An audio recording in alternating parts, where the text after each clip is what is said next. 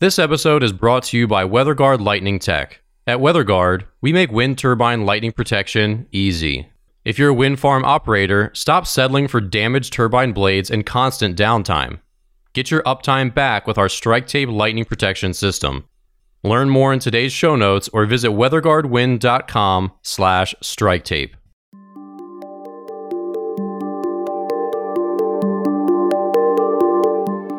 Welcome back. I'm Alan Hall. I'm Dan Blewett, and this is the Uptime Podcast, where we talk about wind energy, engineering, lightning protection, and ways to keep your wind turbines running.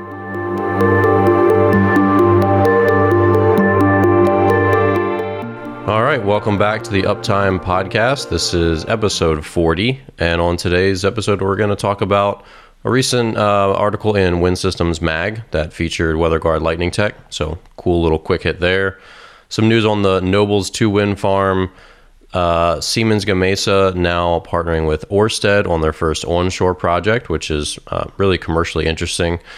Um, some interesting topics out of Australia. One of their coal plants um, has been essentially written down as worthless.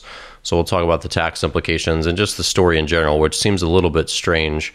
Um, and then, lastly, in our news segment, we'll talk about ocean acidity and does this actually um, purport to increase lightning strikes on water. In our tech segment, we're going to talk about the GE Cypress, their new C, uh, six megawatt wind turbine, and then lastly, Catapult, uh, the ORE. They're doing some additive. They're adding an additive cell, potentially exploring new 3D printing technologies for wind turbine blades in the future and other aspects of technology. So, Alan, let's start with Nobles 2 they've had some issues with uh, lightning, it seems. They have. They have some brand new Vestas turbines, and the, the site just got turned on a couple of days ago, from what we can tell. Mm-hmm. It's up in Minnesota, and they've had seven blades already damaged by lightning. Six of them are going to be removed and re- repaired slash replaced. Uh, it sounds like one's going to be tried to repaired in situ on the turbine. It's what it sounds like.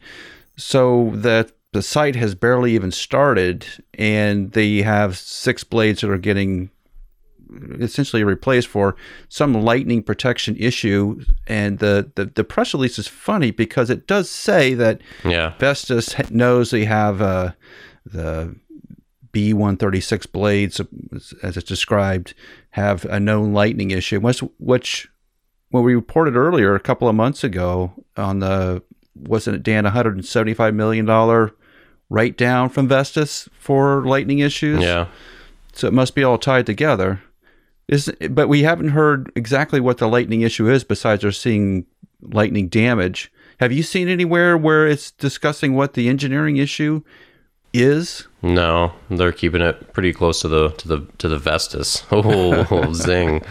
Uh, and yeah, I, have we've you and I both scoured the web and haven't really found much on it. So it seems like it's uh, trying to keep it proprietary, I suppose. It's but all the operators must know at this point, uh, or at least you, you think that Vestas would have reached out yeah. to the affected operators to tell them to keep an eye on this situation because you, you just don't want a, a, a blade breaking off and hitting the ground if you can avoid it. It's just too much risk to uh, employees. But it, I think it is interesting that it is so quiet in the press about what the what the issue is. There's just no curiosity about what actually is causing this, which is un- I think it's unusual because in, in most of these type of situations we would know something about what the engineering issue is. But it's tightly held. Yeah, for sure. Well, and that brings up um, your feature article in Wind Systems magazine. So you had a, a company profile Q and A um, tell us a little bit about what you shared, and it, it, it's interesting because WeatherGuard Lightning Tech is unique in the wind industry. Like, there's not really other companies that are focused on an outside solution from a blade manufacturer to repairing these lightning issues. Right, because once the blade is in service, there's really not a lot you can do to the blade to improve its lightning protection. So our our product, which is uh, technically defined as a segment of lightning diverter, is something that can be added onto the exterior of the blade near the receptors and greatly increases the the lightning attachments to the receptors and away from the structure. So it's it's a relatively simple upgrade to most wind turbines. Uh, and you're right, there's not a lot of other things you can do to a turbine right now on the lightning protection side besides start cutting into the structure and doing major overhauls to the to the blade, which involves then, of course, taking the blade off the turbine and having a crane and having people on site and all, all the yeah. expenses that are tied up in that. Where our solution involves uh, standard technicians working on ropes, uh, adding it, uh, adding our product to the to the receptor areas of the blades, with no structural implications to the blade itself. So, you know, it's just a cleaner solution for most blades that are out there today. Well, and a quote from you from the article is that protecting the blade typically only requires a couple feet of strike tape, which is your lightning diverter strip. And uh, I mean, that should come as like a breath of fresh air for companies that, like, yeah, we are having a lot of lightning issues. Like, hmm. maybe we should just give this a try if it's just a quick, you know, yeah. send someone up there, put on some epoxy, and apply a couple feet of it. Right. It doesn't take a lot of strike tape to greatly improve the, the blade lightning protection. As we talk to the operators and managers at, at different wind sites across the world, they're they're kind of shocked how inexpensive it is to actually to do this. And it, it usually doesn't take a great deal of energy or time to, to install it. And if you have technicians that are scheduled to be up on blades already, then putting in improving your lightning protection system is really, really easy and inexpensive. So it really makes a lot of sense to to make that improvement when you can, right? And right now, as we're into December and it's getting near Christmas and the, the New Year, a lot of uh, wind turbine managers are scheduling for the springtime, and that's what we're involved in right now. So a lot of scheduling for the springtime. As soon as the snow melts and they can get back onto the site, they were going to start making the repairs that happened late in the season this year, and then making the upgrades uh, for a variety of reasons, if it's vortex generators or fiction structural problems they're having. And on top of that, they, they want to increase the, the, the, the, the resiliency of the lightning protection system. So our strike tape product just really fits in nicely to what the uh, operators and managers are scheduling into the spring. Yeah, so definitely jump over to windsystemsmag.com and we'll put the link in the, the show notes uh, below so you can check out the article on WeatherGuard Lightning Tech. Uh, so moving on, Orsted and Siemens Gamesa are partnering for an onshore project for the first time. So the Haystack 298 megawatt uh, wind project in Nebraska is going to feature 51 Siemens Gamesa 5.0 Dash 145 wind turbines. Mm-hmm. Again, the lovely names. Um, we'll talk about GE with their Cypress turbines later. Um, but they hope to come online. Uh, it's supposed to come online in the end of what says here, a fourth quarter of 2021. Maybe that's. Uh, I mean, that seems really ambitious, but that'd be cool if they get this up and running by next year. Yeah. So, why is this significant? I mean, obviously, Orsted and Siemens Gamesa have worked on offshore quite a bit together, but do you feel like this is going to be another long term is this the first of many onshore projects for them? I think onshore for them is going to happen more and more as they realize there's opportunities to do it, and uh, it, it's to to put a wind turbine site in Nebraska is relatively simple because there's not a lot of obstacles anyway. You're not putting on top of mountaintops. You're not, you're not, you know, it's easy in, easy in, easy out. Uh, you have plenty of available people to work on these things. So uh, the the wind turbine site's up in sort of northeastern Nebraska, closer to the South Dakota border, which is mainly farm country. And uh, you know, if, if you can find opportunities like this, which are relatively simple to get in and get out and start producing energy and, and getting your return on your investment, you're definitely going to do it. Orsted obviously has been mostly involved on offshore with, with Siemens Gamesa, but you know Gamesa Gamesa itself has built uh, numerous, and Siemens too has built numerous onshore turbines for forever. So now it's just another opportunity to sort of grow together. And I know they're trying to build that relationship, and it, it makes sense from the Orsted point of view, it makes sense to have that long-term relationship with a company that you've worked with and trust and and can get projects done. Because the most important thing about all of this is that the project gets done on time and you're not overspending to get it in place. Right. So consistency of the project cost and the timeline is really important to the, the bottom line of the project. Yeah, and so tying into that, it's interesting. It says it'll power up to eighty-five thousand homes, which is just an insane amount of amount of homes. It's it's really interesting what uh, obviously wind power can do. And mm. so there's a story out of Australia where the Bluewaters coal-fired uh, energy plant is now being written off by their Japanese owners as worthless on the books. So mm-hmm. obviously this has tax implications and all that. This isn't necessarily saying that they're shutting down the plant, right? But this right. is saying that uh, they're they're not super excited about their prospects of getting their money back in the future. But mm-hmm. what what jumps out at you this article and is this going to be a trend going forward? I mean, are coal plants essentially going to be obsolete? Well, I don't th- know if they're going to be obsolete, but there's it's going to be harder and harder to operate them without having uh, restrictions, severe restrictions placed upon them. Obviously, there are different versions of coal-fired plants, right? So in the United States, there was a big effort to clean up the emissions from the coal-fired plants, and some of them have shut down the United States. Uh, there really hasn't been a new coal-fired plant built in the United States in a couple of years. Uh, so it's just going to get harder and harder and harder to do. I think uh, it, it does when you get into these large financial transactions, and we're talking about a billion plus dollars here when you start talking about financing a billion plus dollars, there's a lot of implications into that of uh, who's holding the note, how much interest they want you to pay on the loan, when do they want it paid by, uh, can you afford to make the payments? How do, and, and if you think about it in a large corporation like that, essentially what they do is they make every single project its own separate company. So if one of them goes down, they can just segregate it from their other companies that may be making money and sort of write it off or bankrupt that part of the company. So th- that's when the negotiations start about who's paying what, is it going to bankruptcy court. That sounds like where they're headed right now. So there's a, uh, to say that they're going to shut down the plant, I think is a, a little premature. There's a lot of variables that go into how you finance and what value you place on a particular asset for any company, not just a coal fire plant.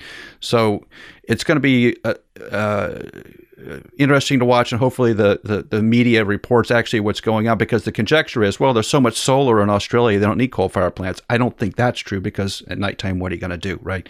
But it, it, there is a need for some continual power source during the cloudy days and and at nighttime uh, to keep the, the lights on in Australia. So they need some other uh, power source. Coal has been an easy one for them, but um, you know, it, it, that as the energy fluctuates and all that kind of all the variables that applied there, it's putting stress on the financing of coal fire plants for sure. Yeah. So last story here in our news section. Ocean acidification may be increasing the intensity of lightning over the oceans. Mm. Alan. I'm just going to let you run with this. So, this is a research study out of uh, nature.com published this article, and it's got a lot of references. Mm-hmm. Um, very academic paper, but you've got some issues with the summary and conclusions, I, I believe. Well, if you read through the article or a paper, you get to the actual testing or the simulation that they created. it was it's based on some testing they did with a high voltage power supply two electrodes and some water. It's essentially it.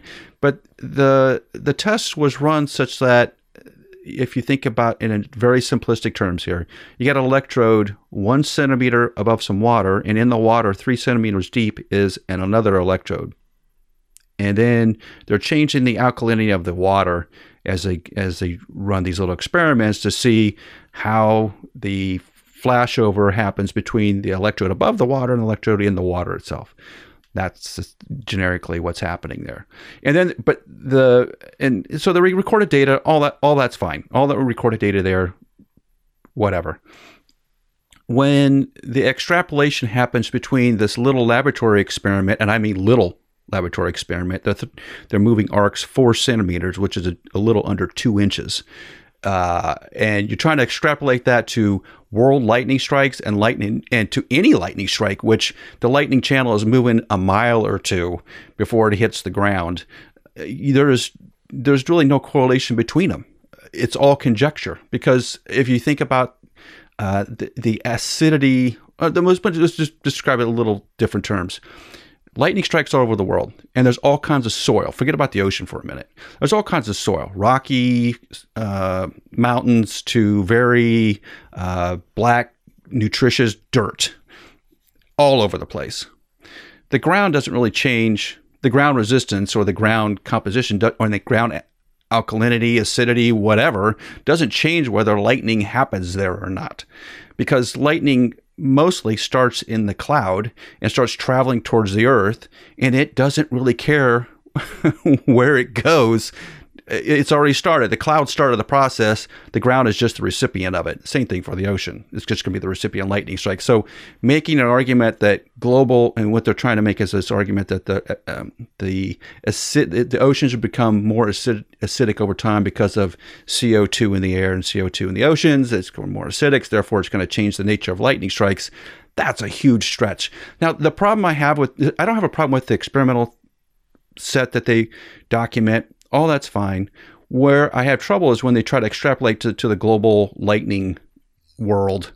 How accurate is that? And quite honestly, when you make those kind of statements and they show up in nature.com, you better be able to back that up. And you should be held somewhat responsible for writing that article. Because if it turns out that's not the case, then why was it written in the first place? You're making a huge leap. And I know what happens is that there's that incentive to do that because it gets you in nature.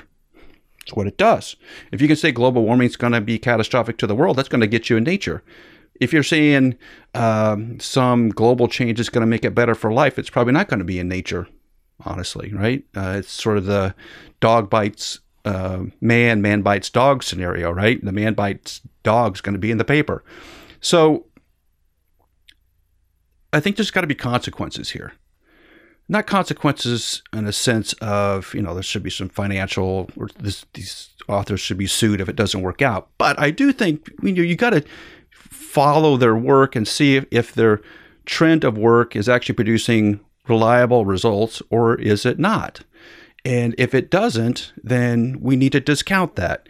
So you are taking a risk as a scientist to put this out there and to make these kind of claims versus just saying, hey, we did some experiments on the alkalinity of water or the acidity of water, and it's changing the way electrical sparks happen. Fine. So I, am just troubled by this, and I see it a lot more recently uh, on the sort of the global claims of lightning. Lightning's going to increase because of global warming. Lightning's going to decrease. Lightning's going to cause more fires. Lightning's not going to cause more fires. You can get both sides of it. And it gets back to trusting quote unquote experts right? You have to have some sense of uh, skepticism in any of this when it makes global predictions. Just you just have to.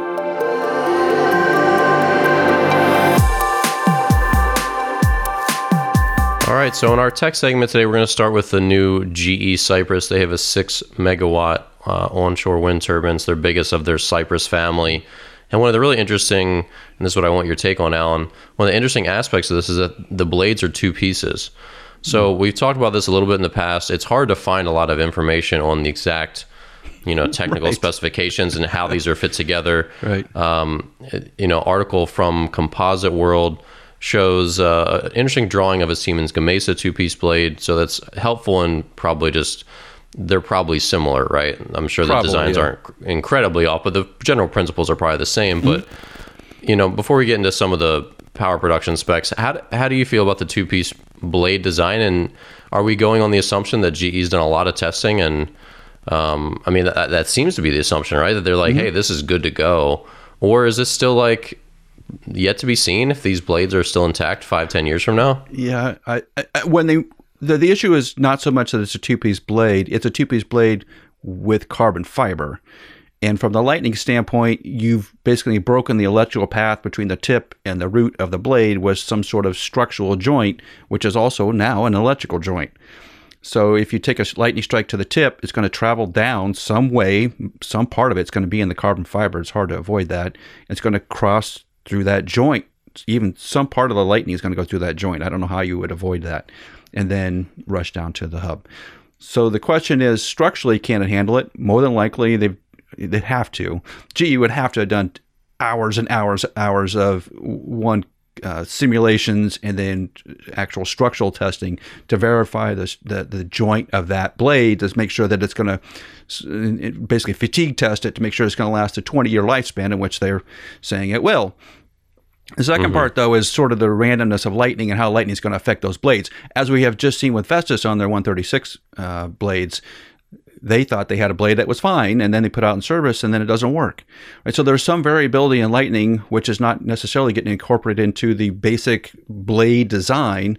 And when you add the variable of carbon fiber to it, it gets even more complex than just basic fiberglass blades. So you hope that they've thought through this enough and are monitoring it enough. Y'all, um, part of my when I started reading about sort of the, the, the segmented blades or two piece blades, my thought was first you need to instrument it to monitor that joint. You need to make sure that if I'm sure it's some sort of bolted joint, you need to make sure that the bolts are, are doing what they said they're going to be doing, that nothing is coming loose, that the the loads in that joint are as predicted in your computer models. You should be doing that. So as soon as you start to instrument uh, those blades, which hopefully they're doing, you're putting wires and electrical pathways up into that joint also, which can get affected by lightning. So it's a very, very, very complicated problem that they're going to have, we're going to have to just continue to monitor as time goes forward. The reason for the two piece blades, obviously, is sort of the transportation and manufacturing costs. Manufacturing costs are going to go up because you're going to create this really intricate splice joint of some sort. So the manufacturing costs are going to go up but uh, the intent is so you you're having easier access or smaller blade sections to transport to maybe more remote areas, which also makes sense, right? So they're playing a trade-off between the cost of the manufacturing effort versus the cost of the transportation effort, and somewhere there's a happy medium. But Dan, you know, I it just all these uh, since we since the turbine industry hasn't doesn't seem to have a great handle on lightning protection right now. It just it's just a, a note of caution like hey we just got to keep an eye on it. Yeah that, and it seems like like you said that's the variable they can't as much control for. Like obviously with construction techniques all these new skyscrapers and buildings i mean they're all designing these solutions and these joints and mm. you know they go up on these buildings and they expect they expect them to work and they do right? So I guess you would assume that the same thing would be true with, you know, like this joint on these blades and all the engineering and manufacturing, but like you said, those are other variables that they're not they're not really they can't really test shooting lightning through the joint over and over and over, right? right. So right. that seems like a something yeah. that they're not going to know until it's out in the field. Very, very hard to predict, and, and based upon where the first installations were, you may have a very false positive in a sense that you just don't take a lot of lightning strikes versus if you put them on the west coast of Japan or places in Italy or on Croatia or, or uh, locations which have really high intensity lightning, you may get a totally different answer from them places. So uh, even some of the first installation may not tell you a lot long term. Yeah, well, and, and this one's uh, it's a enormous turbine, right? It's it 100. they they have two versions, 112 or 167 meter hub height, wow. which is just gigantic. Yeah. 164 meter rotor diameter. So it's going to be imposing driving up and seeing those in in Nebraska and just. yeah. That's so big. That's like I don't. This is not a technical. That's just that's so big. These things are huge, especially in, in, in, Nebraska and places or Kansas or Oklahoma, places where or Iowa, places where it's normally flat. You don't have anything relative to put it up against. It gets a little hard to tell how close you are to some of these wind turbines because there's no reference point anywhere. You, there's nothing around it besides corn and cows and, and farmland. So it's they they are they are enormous enormous structures. Yeah, and I'd be curious what the the noise profile is like, and just ah. all those other things. Yeah. I'm sure they're, like you said, they just keep getting more and more complicated, and that's why you don't yeah. see the 12 megawatt ones on on shore because they're just so. Besides transportation and logistics and all that stuff, it's right. just uh, just gigantic.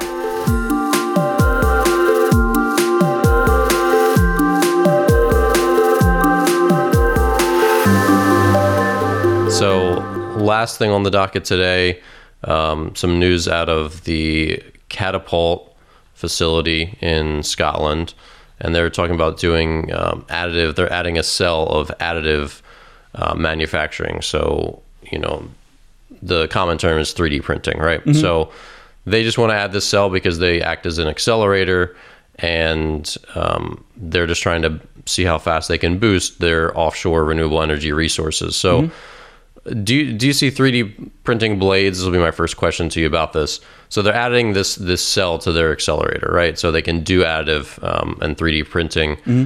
But do you see them actually being able to 3D print a blade, or is this more just for prototypes and just being quicker to market with testing things out? Well, conceptually, you'd, you'd want to be able to 3D print blades wherever the turbines are lo- going to be located. And that would be the ultimate goal: is that you don't have to transport the blades anywhere. You can actually make them on site.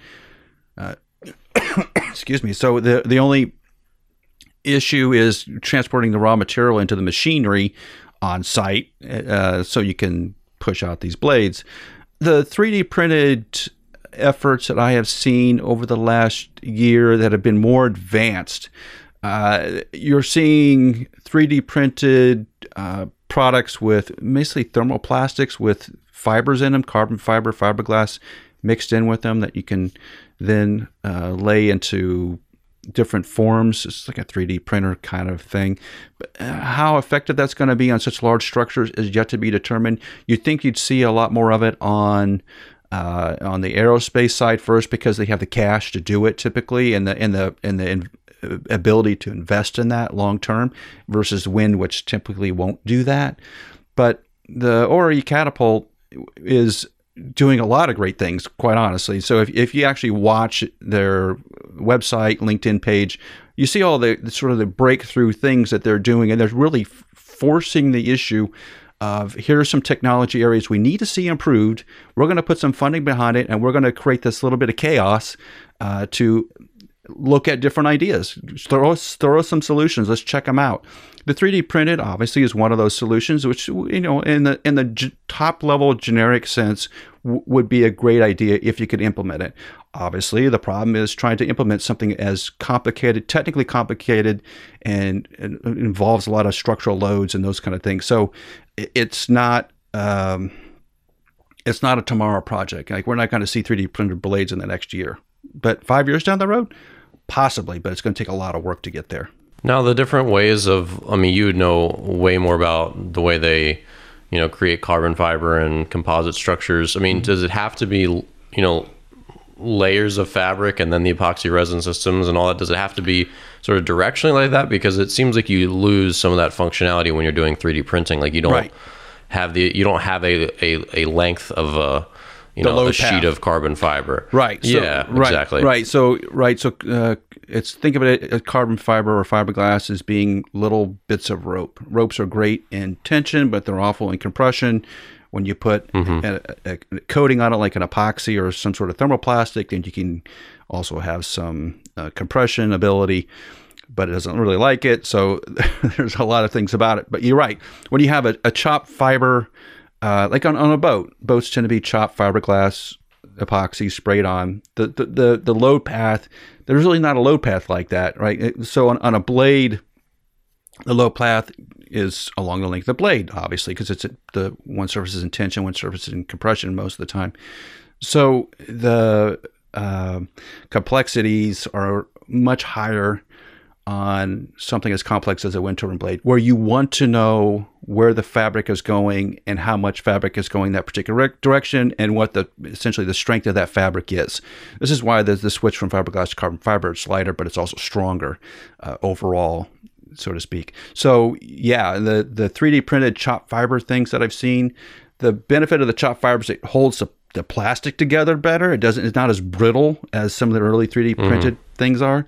But you're right. You don't have a consistent way to know how much load it can take. And that's going to be the trouble. So would the application maybe be for like internal parts? Like could oh, there's you know, a, yeah. 3D print pieces of spar and just like other components maybe faster? Well, I don't think it's going to be doing a spar, but uh, let me. Uh, so like let's let's look at the the 3D the two piece blade that GE is talking about and Siemens Gamesa are also doing.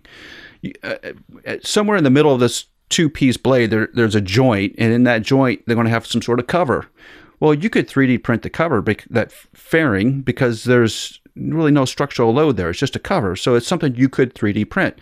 Uh, and then there's a lot of other uses for 3D printed products where just the complexities of making it, uh, machining a part, are so expensive that it's just easier just to print the thing.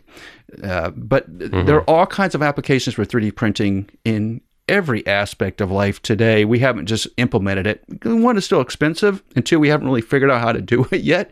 So it's a new technology. You always have to give new technology five to 10 years to kind of roll into fruition, sort of like the iPod. It just takes a long time for people to realize they can put a thousand songs in their pocket.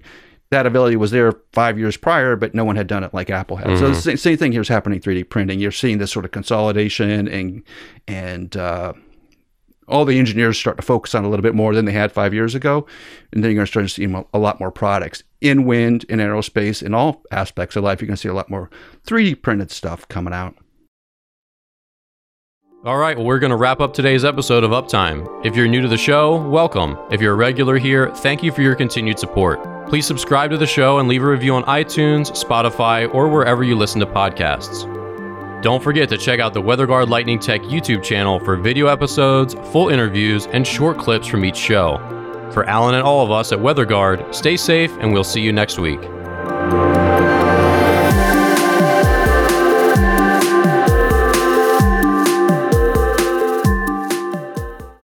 Is downtime causing you financial pain and putting a stop to your power production for months on end? It's no secret, lightning strike damage is a major cause of wind turbine downtime. This damage is preventable with our easy to install strike tape lightning protection system for wind turbine blades. Our incredible engineering, build quality, materials, and edge sealants withstand up to five times more abuse in the toughest weather and lightning conditions. And we've got the research to prove it. If you're tired of constant downtime, we can help. Reach out to us at weatherguardwind.com and schedule a free call. We'll get your uptime back in no time.